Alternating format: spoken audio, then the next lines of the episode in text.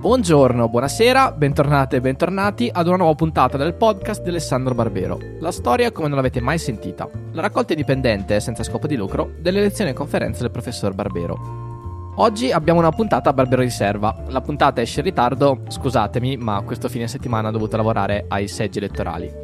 La puntata di questa settimana è tratta dalla serie Come pensava una donna nel Medioevo, dal Festival della Mente 2012. Ascoltiamo la lezione del professor Barbero su Caterina da Siena. Buon ascolto.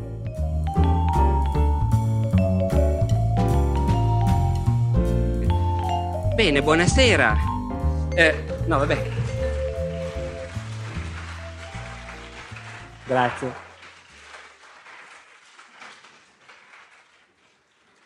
Dunque, io sono qui eh, per pagare un debito. L'anno scorso avevo presentato tre incontri dal titolo Come pensava un uomo del Medioevo.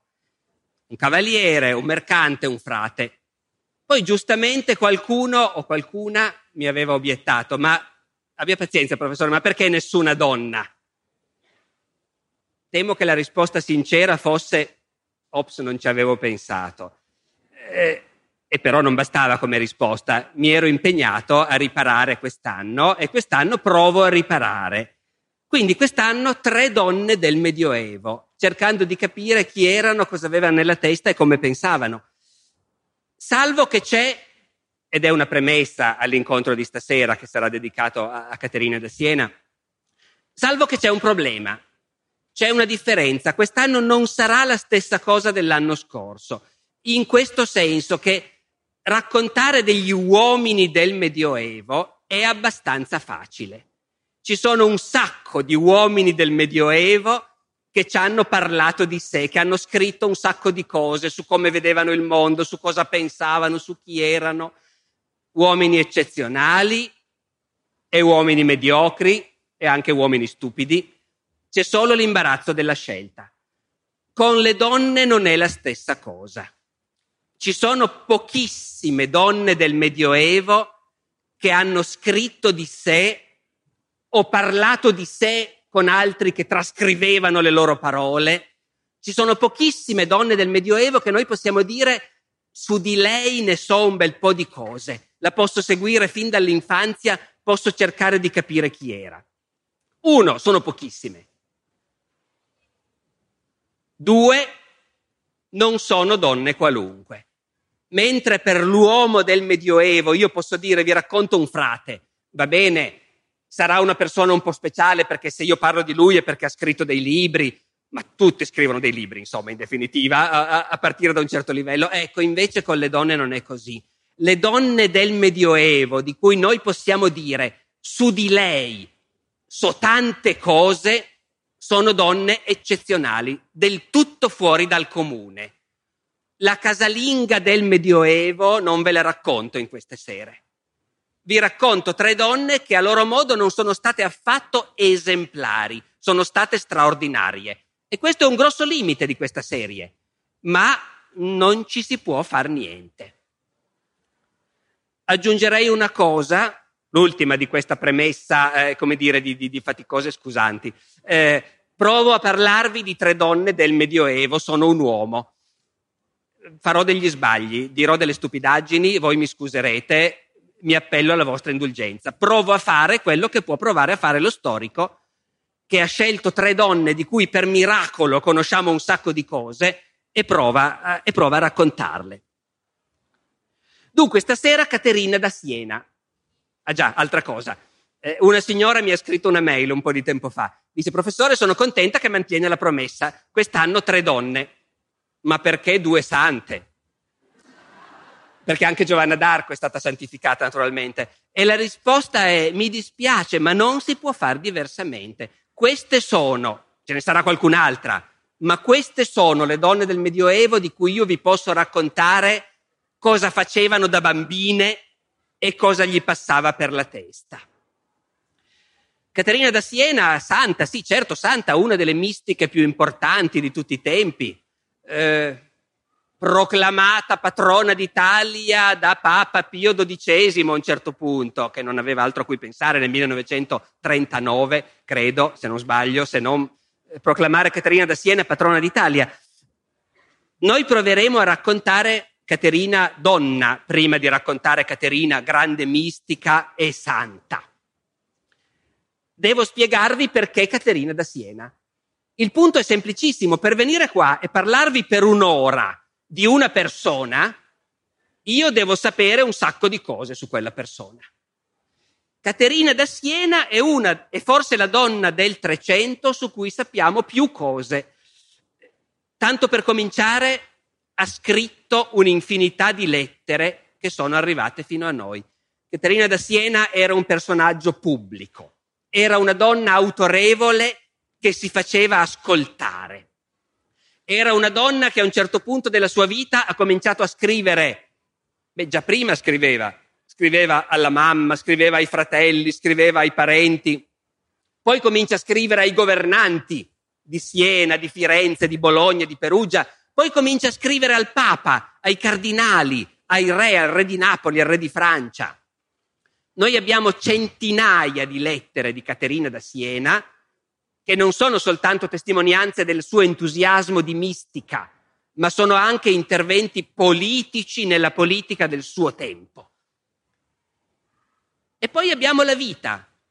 Quando Caterina è morta tutti erano d'accordo che era una santa, una donna straordinaria. Per celebrare una santa, per canonizzarla, per stabilire ufficialmente che è santa, bisogna scrivere la sua vita. La vita di Caterina l'ha scritta un uomo che le era stato molto vicino per anni, Raimondo da Capua, che era stato il suo confessore. L'uomo messo vicino a lei dal Papa per sorvegliarla, perché una donna, anche se è eccezionale e parla con Dio, non ci si può fidare di lasciarla da sola. E l'uomo che tuttavia, messo accanto a lei per sorvegliarla, è diventato rapidamente il suo più fanatico sostenitore e che poi ha scritto la sua vita per dimostrare che era stata una santa e che ha scritto la sua vita sulla base di anni di conversazioni con Caterina e con sua madre perché la mamma di Caterina, che le è sopravvissuta, Raimondo da Capua la conosceva bene, ha parlato con lei a lungo e questi sono i motivi per cui noi di Caterina conosciamo addirittura l'infanzia fin da quando è nata. E allora partiamo da questo. Ho due date, non so quanto servono, diciamole lo stesso. Caterina da Siena nasce nel 1347 e muore nel 1380, a 33 anni, anticipiamolo pure, ammazzandosi di digiuni e di penitenze. Caterina da Siena nasce a Siena, città ricca, trafficante, popolosa, affaristica, imprenditoriale, nasce da un piccolo imprenditore. Giacomo di Benincasa è un, un tintore, è uno che è dentro agli affari della città, all'industria tessile, che è la grande attività della città è un artigiano agiato con una bella, numerosa famiglia. Cosa vuol dire nel 1347 una bella e numerosa famiglia? Vuol dire che quando Caterina nasce, sua madre Lapa, che ha circa 40 anni, ha già partorito 22 figli, di cui una parte sono ancora vivi. Ovviamente non tutti, ma grosso modo quasi metà sono ancora vivi, che è normale, è quello che ci si può aspettare. Molti di loro sono gemelli e Caterina è una gemella, sono due gemelline. Le battezzano Caterina e Giovanna.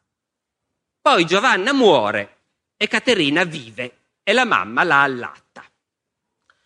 Vi dicevo prima che grazie alla vita scritta da Raimondo da Capua, il quale è stato lunghe sere a chiacchierare con la mamma di Caterina, noi sappiamo sull'infanzia, ma dico l'infanzia, come si chiama l'epoca in cui si è neonati? Insomma, su, noi sappiamo su Caterina neonata più credo che su qualunque altro essere umano della sua epoca, non dico donna, su qualunque altro essere umano della sua epoca. L'Apa racconta a Raimondo da Capua, sì, Caterina io l'ho allattata, l'ho allattata molto a lungo, perché gli altri miei figlioli non li allattavo così a lungo, smettevo di allattarli e rimanevo incinta.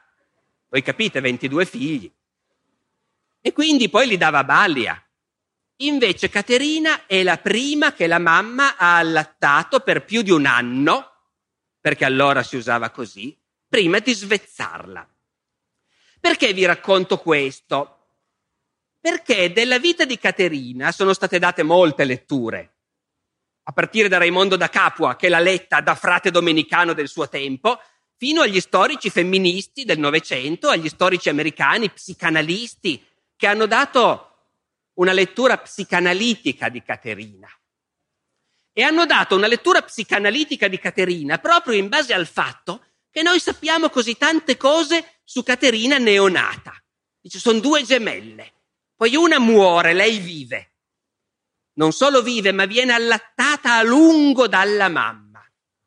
Ora, è un fatto che nelle lettere e negli scritti di Caterina questo tema dell'allattamento, dello svezzamento, del parto, sono cose che tornano nei discorsi e che sono presenti nella testa di Caterina. Adesso vi do qualche esempio, ma per capirci, Caterina è una che ha fatto voto di verginità a sei anni, che non si è mai sposata, non ha mai avuto un uomo, non ha mai avuto figli. Eh.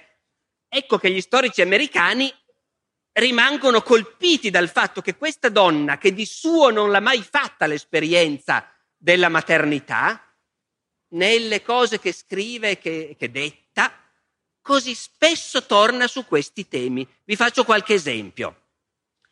Caterina a un certo punto in uno dei suoi scritti racconta una delle visioni che ha avuto. Caterina è una mistica, cosa vuol dire una mistica? Che parla con Dio, o meglio, che Dio parla con lei, che Dio le appare e le parla e la guida, Dio e i santi. Caterina racconta a un certo punto al suo confessore una di queste visioni e dice, questa visione io l'aspettavo, sentivo che stava per arrivare e Dio come per stuzzicarmi, me l'ha fatta aspettare. E dice Caterina, Dio ha fatto con me come fa la mamma col suo figliolino prediletto, che quando deve dargli il seno, e lui è già lì che frigna un po' perché ha fame e vuole attaccarsi al seno, la mamma per gioco lo tiene lontano, glielo fa vedere il seno ma lo tiene lontano e quando il bambino si mette a piangere, la mamma dice Caterina, beata, se lo accosta al seno e finalmente gli dà tutto quello che lui aspettava. Dio, dice Caterina, ha fatto con me, con quella visione che mi ha fatto aspettare. Oppure, vi faccio un altro esempio. Caterina scrive al Papa. Qui devo aprire una piccola parentesi. Caterina a un certo punto della sua vita comincia a scrivere al Papa. Ne parleremo più avanti, ma anticipo fin d'ora come mai Caterina da Siena scrive al Papa. Eh, provo a farlo rapidamente in sintesi. La Chiesa cattolica sta vivendo intorno al 1375 un momento drammatico della sua storia. Il Papa è stato ad Avignone per 70 anni. Questo ha provocato moltissime polemiche, moltissime richieste che tornasse a Roma, specialmente in Italia. Nel resto d'Europa non è che si preoccupassero tanto di questa cosa, che il Papa non stava a Roma. Anzi, c'erano molti che dicevano tutto sommato più lontano da Roma ladrona meglio è. E non è una battuta perché il modo di pensare era così già allora. Eh, in Italia invece questo provocava fortissime polemiche. A un certo punto viene eletto un Papa, Gregorio XI, che promette di tornare a Roma. Promette, ma non si mette mai in viaggio.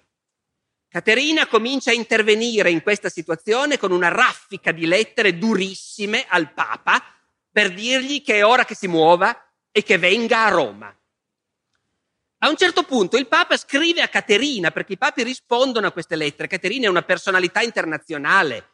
A un certo punto il Papa risponde a Caterina e dice, io stavo per partire, ma mi è arrivata una lettera da uno che dice di essere un profeta, un indovino, dice che appena arrivo in Italia mi stanno già preparando, non dice il caffè perché all'epoca non si usa il caffè, ma insomma mi stanno già preparando la pozione, quando arrivo in Italia mi avvelenano.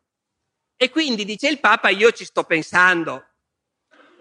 Caterina gli risponde con una lettera durissima, in cui fra le altre cose Poi più avanti riparleremo di Caterina e dei papi, ma qui ci fermiamo su questa cosa specifica. Siamo ancora a Caterina e l'infanzia, Caterina e i bambini, Caterina e i neonati. Caterina dice al Papa, voi, gli dà del voi, voi, Beatissimo Padre, fate come il neonato. Quando la mamma vuole svezzarlo, si spalma qualcosa di amaro sul capezzolo. E il neonato viene al capezzolo, sente l'amaro e si ritrae.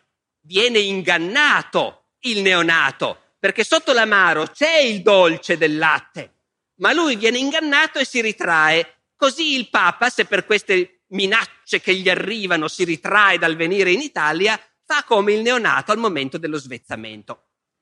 Ora, come vi dicevo, voi capite, storici americani cresciuti in una cultura della psicanalisi ti dicono, eh, che ne sapeva Caterina dell'allattamento, dello svezzamento? Mica le ha fatte lei queste cose. O meglio, le ha vissute da neonata, dall'altra parte. E quindi di qui una lettura che dà molta importanza a queste cose. Io non so quanto una lettura psicanalitica di queste situazioni abbia senso e ci aiuti a capire. Devo dire che come storico mi viene voglia di suggerire un'altra lettura. Mi viene voglia di dire questo. Caterina, che come vedremo fra pochissimo all'età di sei anni decide che lei sarà vergine e non vuole avere niente a che fare con gli uomini e che quindi rimane vergine per tutta la vita e la maternità non la conosce, però Caterina è una donna del suo tempo. È nata in una casa piena di bambini i suoi fratelli più grandi, i suoi fratelli più piccoli, perché l'APA ne ha fatti anche altri dopo i primi 22, più le gemelline 24, ancora altri anche dopo, non so bene quanti.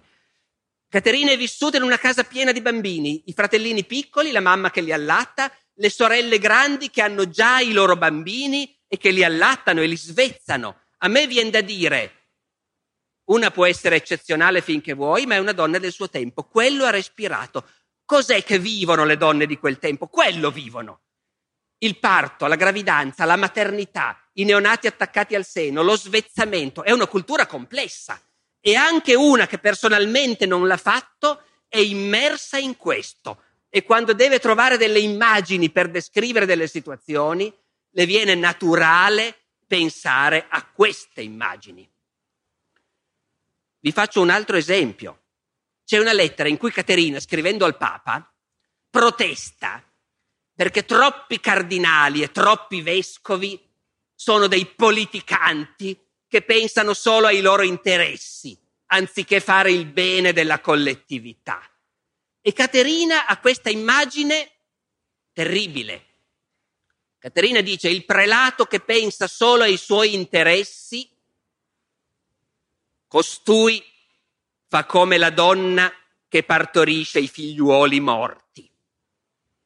Voi capite la pesantezza di questa immagine? Per queste donne che sono abituate a pensare che il loro scopo nella vita è fare figli. E pensate quante volte in quell'epoca in cui non ci sono diagnosi prenatali né niente, quante volte il parto va male e il bambino nasce morto. E le donne fra loro parlano e si dicono, eh sì, quella lì non riesce a farli i figli vivi, le nascono tutti morti. Certo, non è colpa sua, la, l'immagine di Caterina è storta, non è una grande teologa Caterina.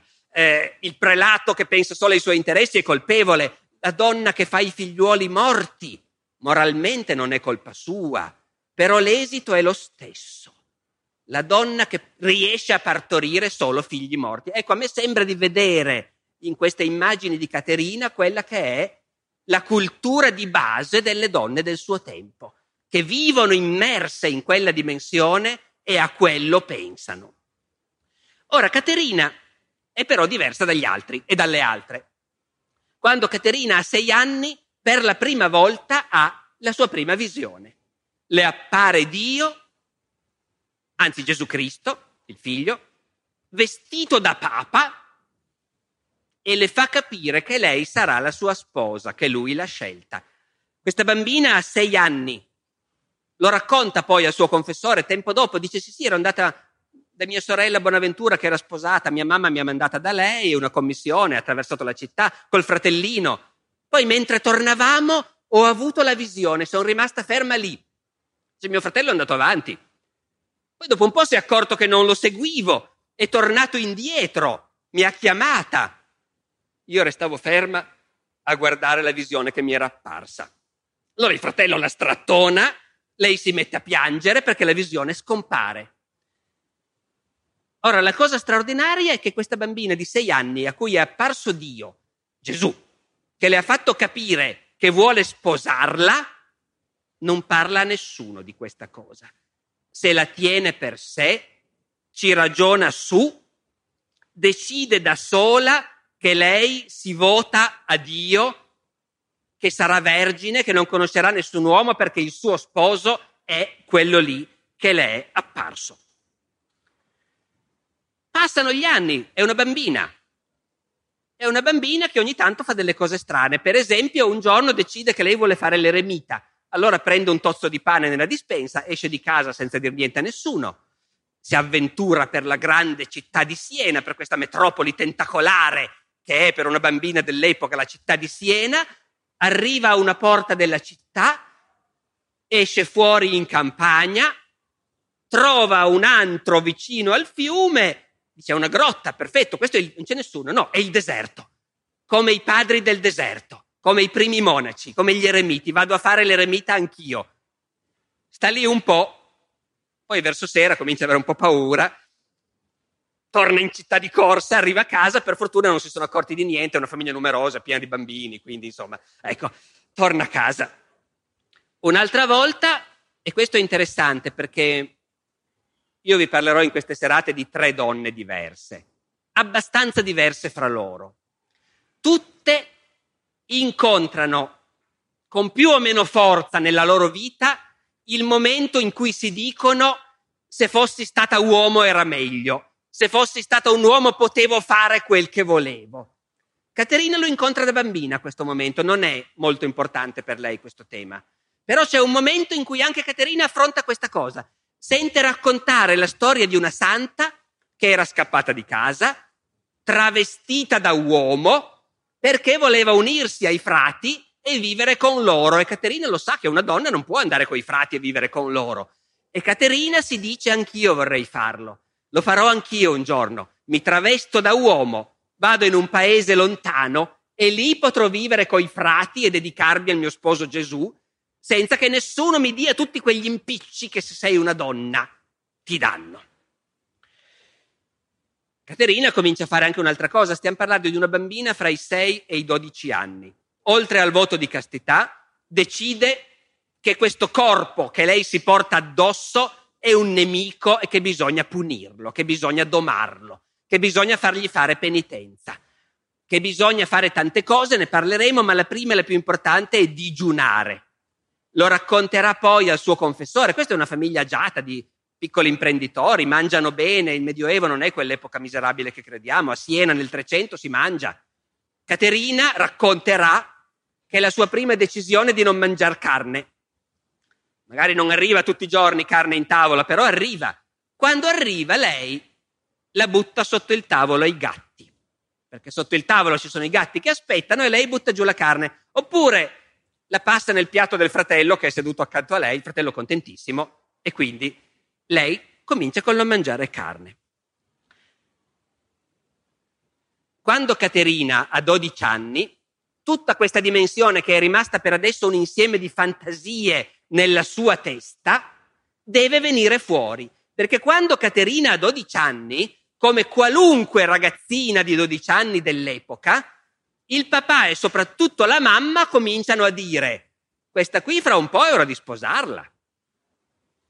Perché all'epoca, come anche nell'antichità, quando una ragazzina ha le prime mestruazioni è ora di sposarla. Cosa vogliono dire le prime mestruazioni se non quello? Che è pronta, e a cosa servono le donne? Servono a fare figli, a proseguire la famiglia, a proseguire l'umanità. Quella è la loro missione. E quindi quando la ragazzina è pronta la si sposa. Nella Siena del 300, come nella Roma di Augusto, una ragazza di 14 o 15 anni è pronta per sposarsi. E bisogna prepararla. Quindi, quando Caterina ha 12 anni, sua mamma Lapa che nel frattempo ne ha scodellati altri 4, 5, 6, qualcuno è vivo, qualcuno è morto, ma insomma fa il suo mestiere di madre di famiglia l'APA. E quindi, sarà qualcuno che è scontento con noi, e quindi l'APA comincia a prendersi la Caterina di 12 anni e a dirle, guarda che adesso sei una signorina, devi lavarti la faccia più spesso, devi pettinarti meglio i capelli, devi ornarli di più i capelli perché dovrai piacere all'uomo che sceglieremo per te.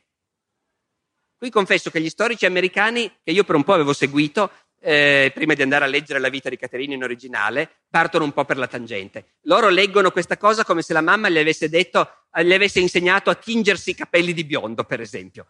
Eh, nella vita non c'è scritto niente del genere. Dice ornarsi i capelli.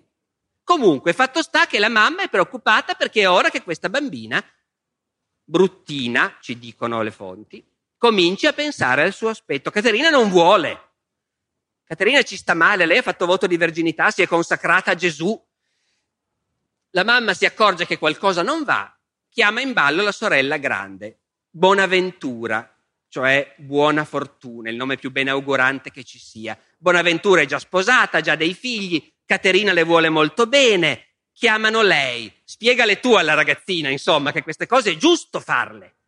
E Bonaventura spiega a Caterina che è giusto lavarsi, or- ornarsi i capelli, arricciarseli, ingioiellarsi un po', truccarsi un po', perché le donne questo devono fare, è giusto, non c'è niente di male. E Caterina un po' si lascia si lascia sedurre, per un po' entra in questa prospettiva e la famiglia è lì che cerca un marito. Caterina ha 15 anni. Poi il 10 agosto 1362 Bonaventura muore di parto. E Caterina si convince che è colpa sua. È colpa sua, lei ha peccato perché ha tradito il suo sposo accettando di ornarsi e di pensare a uno sposo terreno ed è per punire lei che Dio ha fatto morire Bonaventura e quindi lei ha commesso peccato mortale, dovrà farselo perdonare questo peccato. E Caterina a questo punto entra in una prospettiva sbalorditiva. Tenete conto che lei parla con Dio, non dico tutti i giorni, ma tutte le settimane. E Dio l'ha scelta quindi le parla e le sta a sentire. Caterina parla con Dio e nello shock della morte di sua sorella comincia a patteggiare con Dio. Lei vuole fare patti chiari con Dio. Lei, Caterina, rinuncia a tutto, rinuncia al mondo, rinuncia a sposarsi, non solo farà penitenza, distruggerà il suo corpo di sofferenza, di frustate, di cilicio, di digiuno, di rinuncia al sonno, in cambio però pretende qualcosa. Caterina sarà sempre una che pretende delle cose e le ottiene. Caterina da Dio pretende che in cambio di quello che lei fa, Dio faccia patti chiari. Primo, sua madre dovrà vivere a lungo, che non le muoia anche lei su due piedi come le è morta la sorella. Due, che i suoi familiari andranno tutti in paradiso se lo prende lei la punizione di tutti i peccati.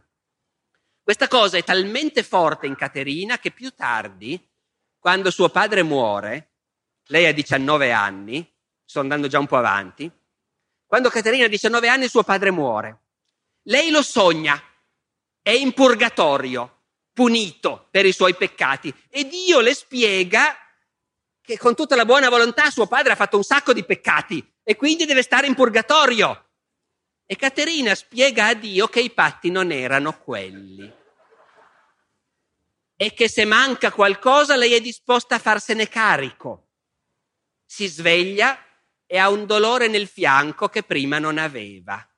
Se lo porterà dietro per tutta la vita, ma la notte dopo sogna che suo padre è in paradiso e la ringrazia. Si è presa lei nel suo corpo la pena che spettava a suo padre. Ora, a questo punto, oh, sono andato un po' avanti con questa cosa, siamo ancora fermi a Caterina con i genitori che vogliono farla sposare, ma le muore la sorella. E pazienza, i genitori sono sempre lì che le cercano un marito. A un certo punto Caterina dice chiaramente no, io non ne voglio sapere. Qui dovrei aprire una piccola parentesi, forse, sul fatto che la storiografia sia molto interrogata su questo e tanti altri casi di giovani che nel Medioevo dicono no, io non voglio sposarmi come volete voi, voglio restare vergine, l'uomo non lo voglio. E molta storiografia si dice per una donna di allora, per una ragazzina di allora, non c'erano tanti altri modi di dire io voglio, voglio fare quel che voglio io e non quel che volete voi. Lo paghi carissimo, però è un modo per dire voglio fare quel che voglio io. Non mi fermo su questo, vi butto lì questa cosa che è una riflessione su cui la storiografia si sta interrogando. Certamente Caterina dice io non voglio, i genitori cercano di convincerla. Passa di casa un frate domenicano, gli dicono senti parlale tu. Il frate le va a parlare e sente che qui c'è qualcosa, che questa ragazzina non è soltanto un'infatuata, c'è qualcosa dal suo punto di vista, lei è sincera, ci crede, le dice ma vediamo, sei davvero sincera? sei disposta a tagliarti i capelli. I capelli sono la cosa più importante per una ragazzina da marito, naturalmente. Eh, Caterina è bruttina, lo dicono tutti. L'unica cosa bella sono i capelli lunghi. Caterina prende le forbici e si taglia i capelli. Poi, perché la mamma non se ne accorga, si mette un velo sulla testa, cosa che le ragazzine all'epoca non portavano, le donne sposate sì. Le donne sposate della cristianità mai sarebbero uscite in strada senza un velo sui capelli, perché sarebbe sembrato una cosa da svergognate. Eh, ma le ragazzine invece sì, la mamma la vede che è sta roba, toglitelo. No, no, no, toglitelo. La mamma si accorge che si è tagliata i capelli. Qui c'è la grande scenata in famiglia, con tutta la famiglia. Ecco, questo è interessante, forse dovevo fermarmi anche di più su questo già prima. Siamo nel Medioevo, fra virgolette. Noi potremmo pensare che loro fossero tutti pronti ad accettare che Dio parla alle ragazzine che le ragazzine hanno le visioni, nemmeno per idea. La famiglia reagisce esattamente come reagirebbe una famiglia di oggi. Cioè, la ragazzina si è messa delle cose per la testa, bisogna guarirla da queste stupidaggini. Non la riempiono di botte perché sono gran brava gente, devo dire con una pazienza incredibile, visto il tipo che era Caterina, però le dicono guarda che non la spunti. La, eh, Raimondo nella vita lo racconta testualmente, le dicono, virgolettato, con noi non la spunti, anche se ti sei tagliata i capelli, i capelli ricresceranno. E ti faremo sposare, anche se dovesse scoppiarti il cuore, anzi no, creparti il cuore, dicono. Intanto, già che ci siamo, ti facciamo via i grilli per la testa, comincia a lavorare. Che è sta storia che stai sempre in camera tua a pregare? Ecco, lavora. E la mettono a lavorare in cucina, a lavare i piatti, 22 fratelli, voi capite, ecco vanno avanti per un po' così. E Caterina dura. Poi a un bel momento il padre, è sempre il padre, anche per Giovanna d'Arco, anche per Christine de Pisan, vedrete se ci sarete domani o dopodomani, è sempre il papà. La mamma è imbevuta dei valori convenzionali del tempo. La ragazzina la faremo sposare. Il padre, di fronte alla figlia femmina, gli cede qualcosa. Comunque lei è più forte di lui, non c'è niente da fare lei è più forte di lui, a un certo punto il padre che la vede pregare si dice no, qui c'è qualcosa di strano, c'è qualcosa che non va, c'è davvero qualcosa di speciale. E dunque lasciamole fare come vuole lei. Ed è in questo preciso momento che sostanzialmente il padre decide che Caterina bisogna lasciarla fare come vuole lei. Come vuole lei cosa vuol dire? Lei vuole stare in casa per il momento, è ancora piccola, vuole stare in casa, libera di vivere la sua vita, lei si è consacrata alla penitenza.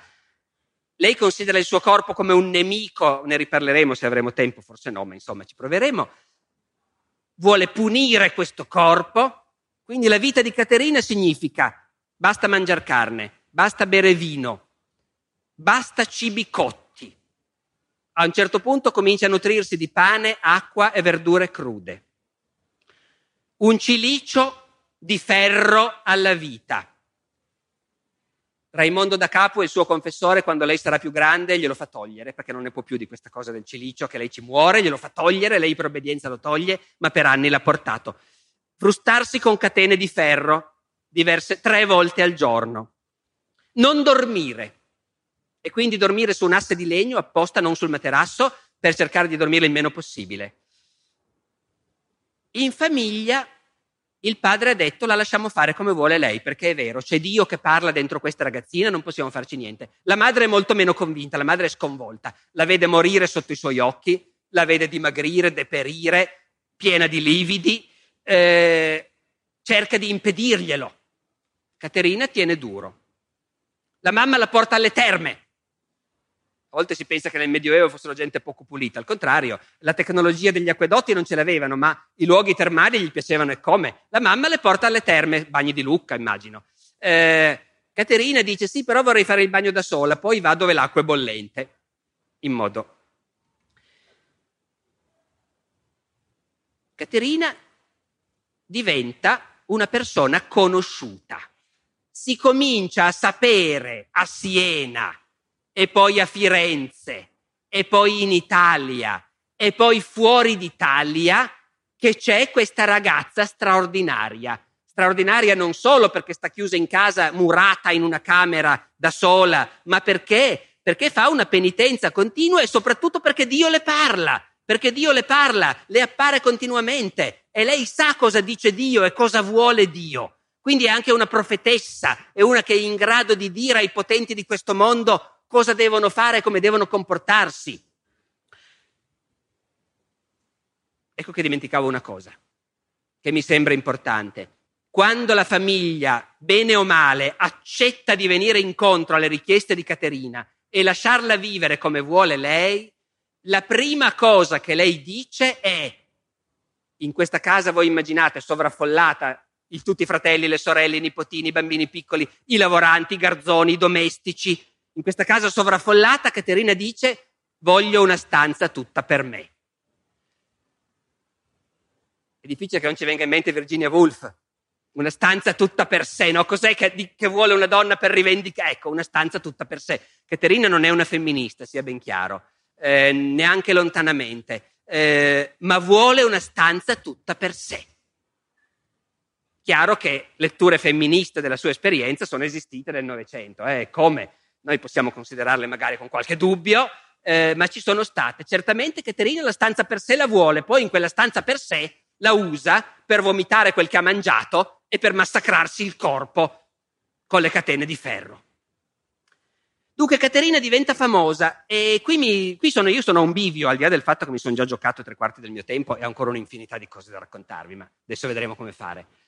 Caterina qui è un bivio perché o meglio no, scusate, io sono un bivio. Perché Caterina è innanzitutto una mistica.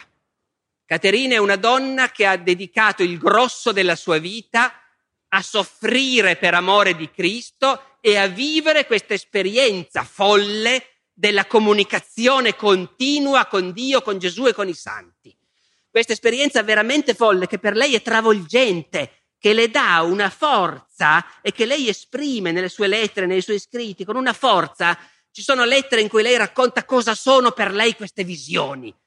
Queste visioni sono cose vere. Dio è lì fisicamente davanti a lei, che la brucia, lei brucia di questo calore. Lei sente l'amore di Dio in una lettera lo dice, ma non lo sentite voi.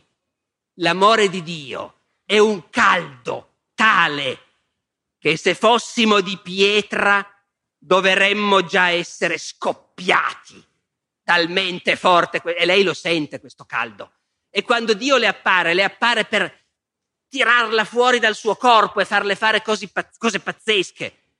C'è una lettera in cui lei descrive questa cosa, Dio l'ha tirata fuori dal suo corpo, le ha strappato il cuore da dentro il corpo e intorno lei sentiva i diavoli che urlavano per la rabbia di vedere lei che stava salendo a Dio e non potevano impedirlo.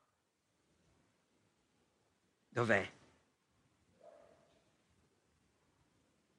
Allora le dimonia con esterminio gridavano sopra di me, volendo impedire e allentare col terrore loro il libero e affocato desiderio e i demoni la colpiscono, la picchiano, la massacrano, ma lei sale il suo cuore è strappato dal corpo e sale in cielo e Dio prende il suo cuore e lo stampa sulla Chiesa perché tutta la Chiesa senta la sua voce attraverso il cuore di Caterina. Io mi rendo conto di essere del tutto inadeguato a rendervi ciò che lei sentiva e che lei sentiva davvero. Quando vi dicevo che sono un bivio è perché io, se volessi rendere giustizia a Caterina, dovrei parlarvi per ore di queste sue esperienze mistiche e per pochissimo di tutto il resto.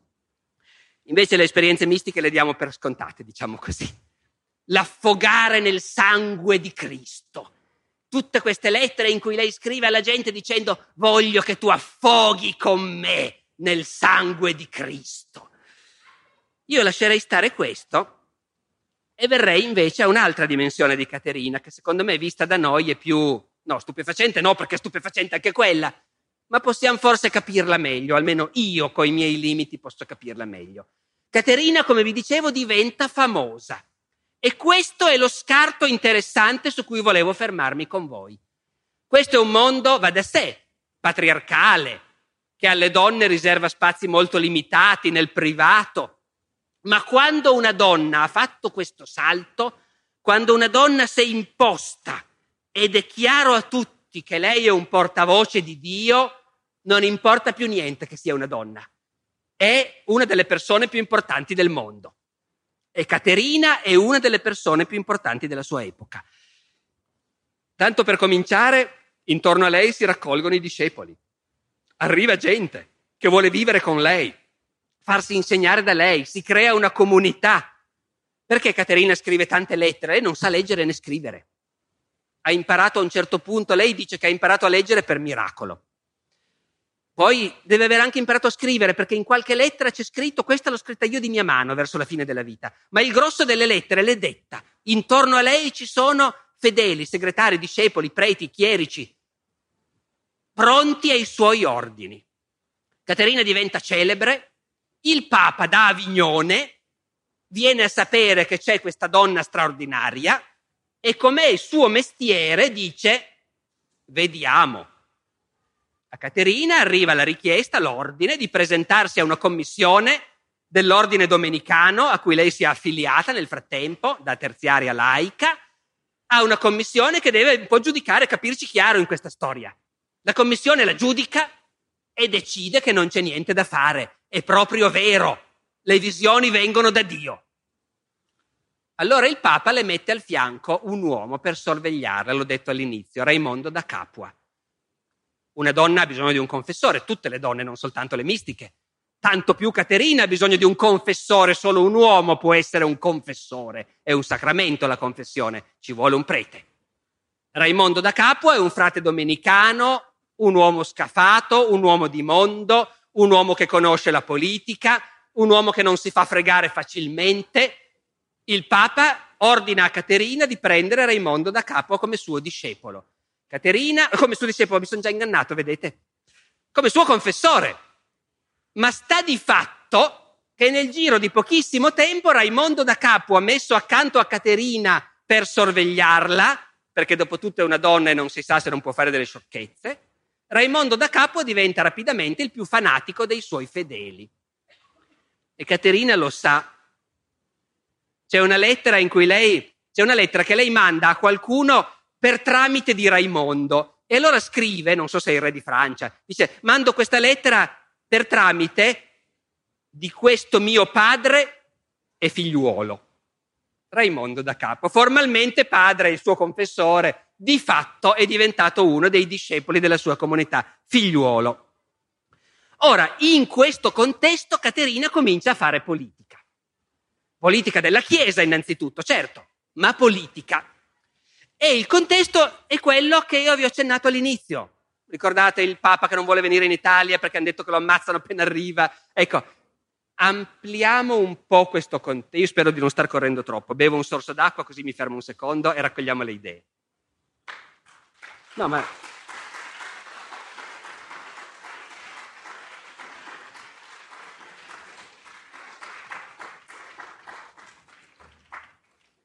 Allora, voi pensate cosa sta succedendo? Il, Papa sta, il papato, la chiesa, la chiesa di Roma si è trasferita ad Avignone, che è un po' come se oggi si trasferisse in Pennsylvania sostanzialmente, perché quelli sono i rapporti di forza politici dell'epoca, il regno di Francia e la grande potenza del mondo cristiano. Il papato è stato ad Avignone per 70 anni, suscitando grandissime polemiche. Finalmente è stato eletto un papa, Gregorio XI, che ha promesso di tornare a Roma, suscitando grandissime polemiche e grandissime speranze. Caterina è schieratissima. Questa cosa che al tempo suo finalmente finisca questo scandalo che il Papa non sta a Roma, finalmente il Papa torna a Roma, Caterina si sente coinvolta in prima persona. Dio le dice datti da fare. Tu devi intervenire per far sì che questa cosa succeda davvero. Perché Papa Gregorio da solo non è detto che mantenga la promessa. E Caterina comincia a scrivere al Papa delle lettere tremende in cui gli dice fate il vostro dovere e gli dice Gregorio, un bel nome Gregorio, c'è stato Gregorio Magno, santo, quello era un santo. Perché non ci sono più santi adesso? Fate di essere santo come era santo lui, cito, perché erano di carne anche loro. E quello stesso Dio è ora che era allora. Non ci manca se non virtù. E poi scrive al Papa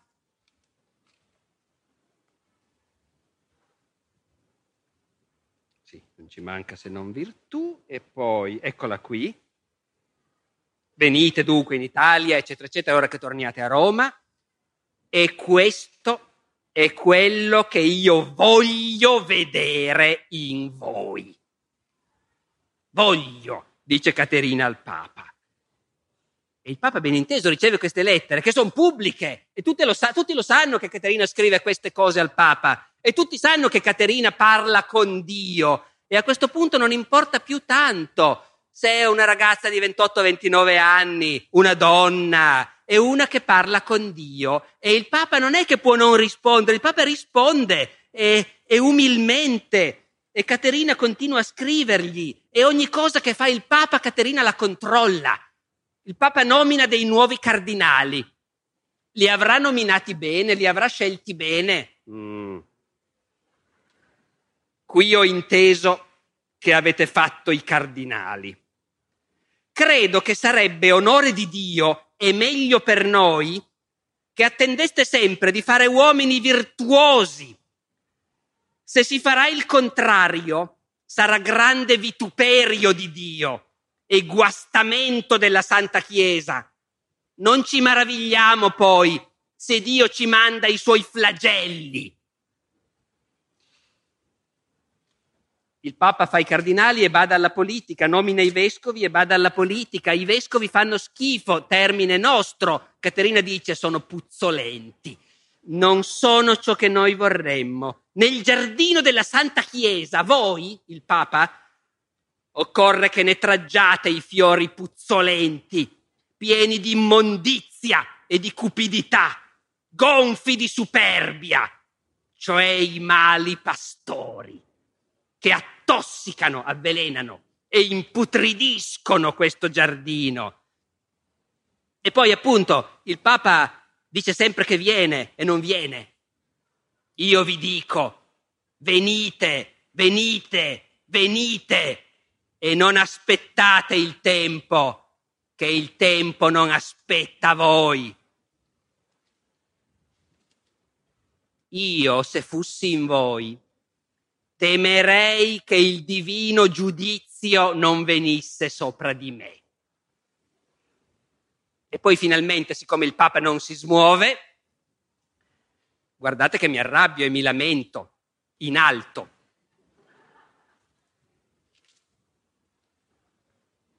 fate sì. Dov'è, dov'è, dov'è? Fate sì che io non mi richiami a Cristo crocifisso di voi, che ad altro non mi posso richiamare, che non ci è maggiore in terra. Quindi l'autorità massima è quella e sono io in comunicazione con lui, Papa. Ora, il punto cruciale è che queste lettere Non è che i potenti della terra quando le ricevono le cestinano. Noi non sappiamo e non sapremo mai se Gregorio XI, quando gli arriva un'altra lettera di Caterina, però fatto sta che il Papa risponde e risponde umilmente perché dentro questa ragazza che sta crepando di fame nel frattempo a forza di digionare parla Dio. E quindi il Papa risponde e i re rispondono. E tutti sanno che Caterina è una donna importante, una donna potente. A un certo punto succede una cosa che vi racconto molto rapidamente perché non c'è tempo, ma fantasmagorica per l'epoca. Questo ritorno preventivato del Papa in Italia ha suscitato grandi commozioni e scontri. A un certo punto scoppia una guerra tra Firenze e il Papa, per ragioni politico di, di controllo del territorio. Firenze è in guerra col Papa. Non è per niente contenta Firenze di avere la guerra col Papa, dopo un po' vorrebbero far la pace. Ma le cose si sono molto guastate, come fare? Caterina in quel momento vive a Firenze con la sua comunità.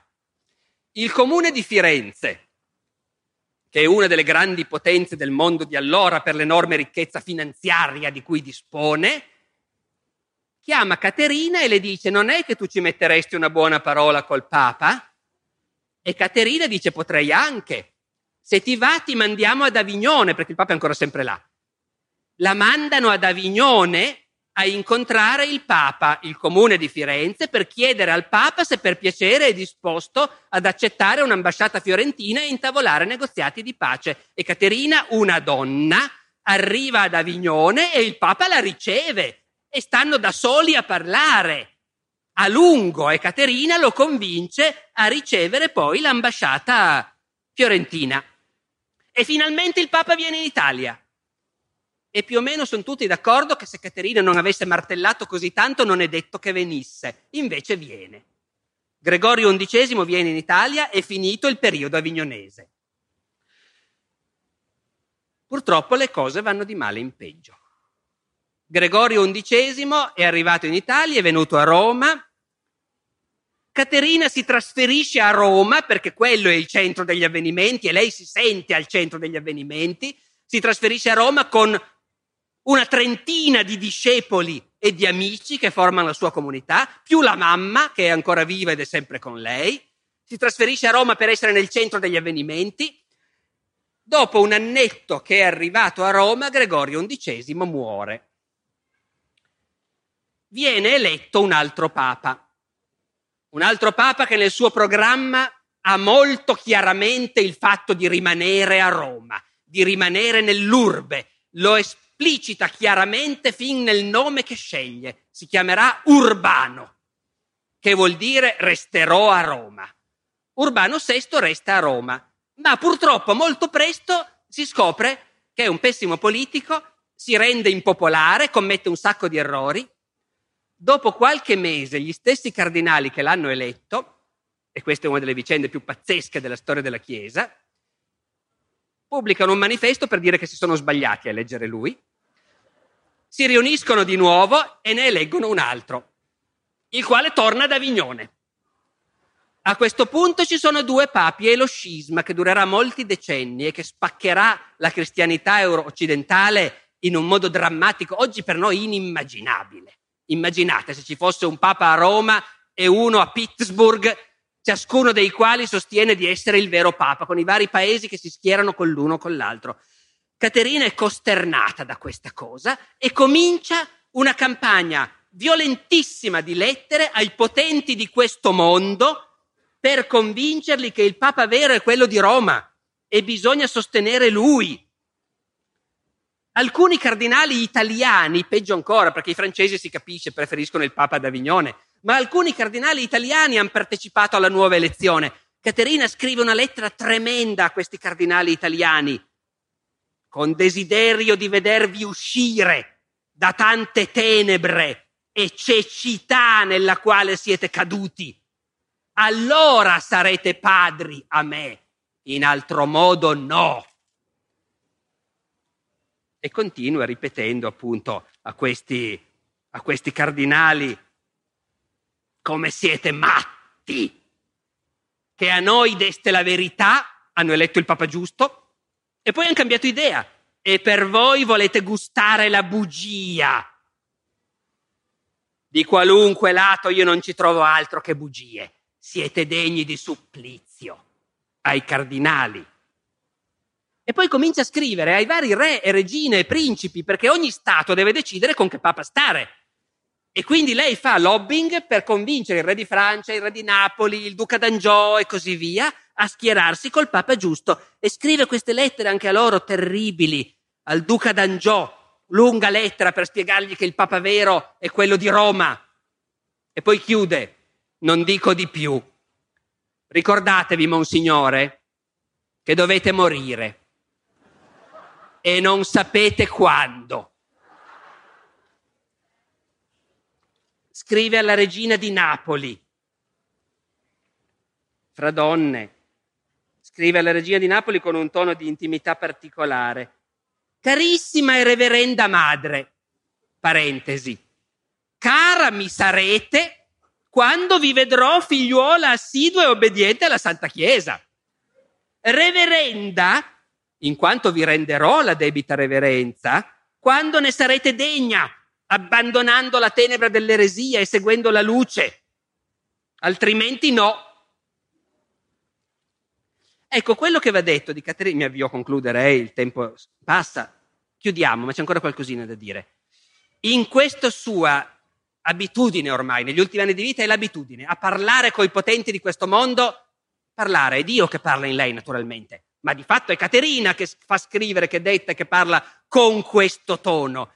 C'è alla fine anche un egocentrismo formidabile, lo stesso che l'ha spinta in famiglia a fare quel che voleva e a ottenere quel che voleva. Quando la regina di Napoli, nonostante tutto, prima si era schierata col Papa giusto, la regina di Napoli, poi, poi cambia idea, si schiera dall'altra parte. Caterina le scrive una cosa che oggi ci può suonare un po' sgradevole, e cioè le dice, avete dimostrato di essere una femmina, vana e debole come foglia al vento, e non virile come dovrebbe essere una regina, che dovrebbe essere come un vero uomo.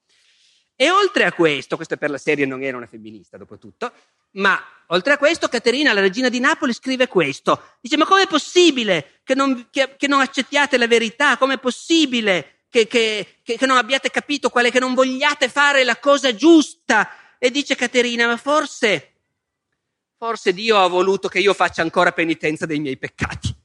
E quindi per farmi fare ancora più penitenza dei miei peccati non ha voluto darmi questa soddisfazione di vedere che la regina di Napoli si è schierata dalla parte giusta. Cioè qui vedete, io lo chiamo egocentrismo, forse non va bene come parola perché lei è folle in Dio naturalmente, no? Però lei vede chiaramente se stessa come l'intermediaria fra Dio e il mondo, quindi tutto passa attraverso di lei. E se la regina di Napoli sbaglia è perché Dio ha voluto punire Caterina per non dare a lei questa soddisfazione.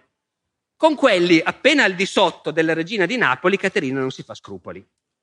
Non si fa scrupoli e difende anche interessi concreti, non dimentichiamolo, perché Caterina, terziaria domenicana, con una sua comunità, legatissima ad altre comunità di suore, di terziari, con cui ha amicizie e così via, e, e ha stretti rapporti e difende queste comunità. Quando ce n'è bisogno, le sue lettere ai potenti non sono solo indicazioni complessive su cosa devono fare nella grande politica, ma sono anche interventi molto concreti. L'arcivescovo di Pisa è in lite con le monache di Santa Caterina di Pisa, è un'altra Santa Caterina, ma sono amiche sue comunque. Loro hanno un certo privilegio.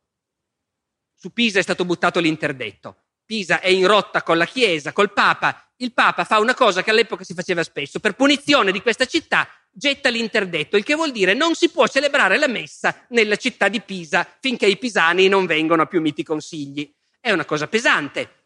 Le monache di Santa Caterina hanno un privilegio papale che dice che loro possono dire messa nel loro convento anche se c'è l'interdetto. L'arcivescovo di Pisa non è d'accordo. Contesta questa cosa, dice anche voi dovete rispettare l'interdetto. Scusate se è una cosa complicata, eh, ma è per dare sugo al, a quello che scrive poi Caterina all'arcivescovo. Voi volete che tengano l'interdetto dicendo che il privilegio che hanno non vale.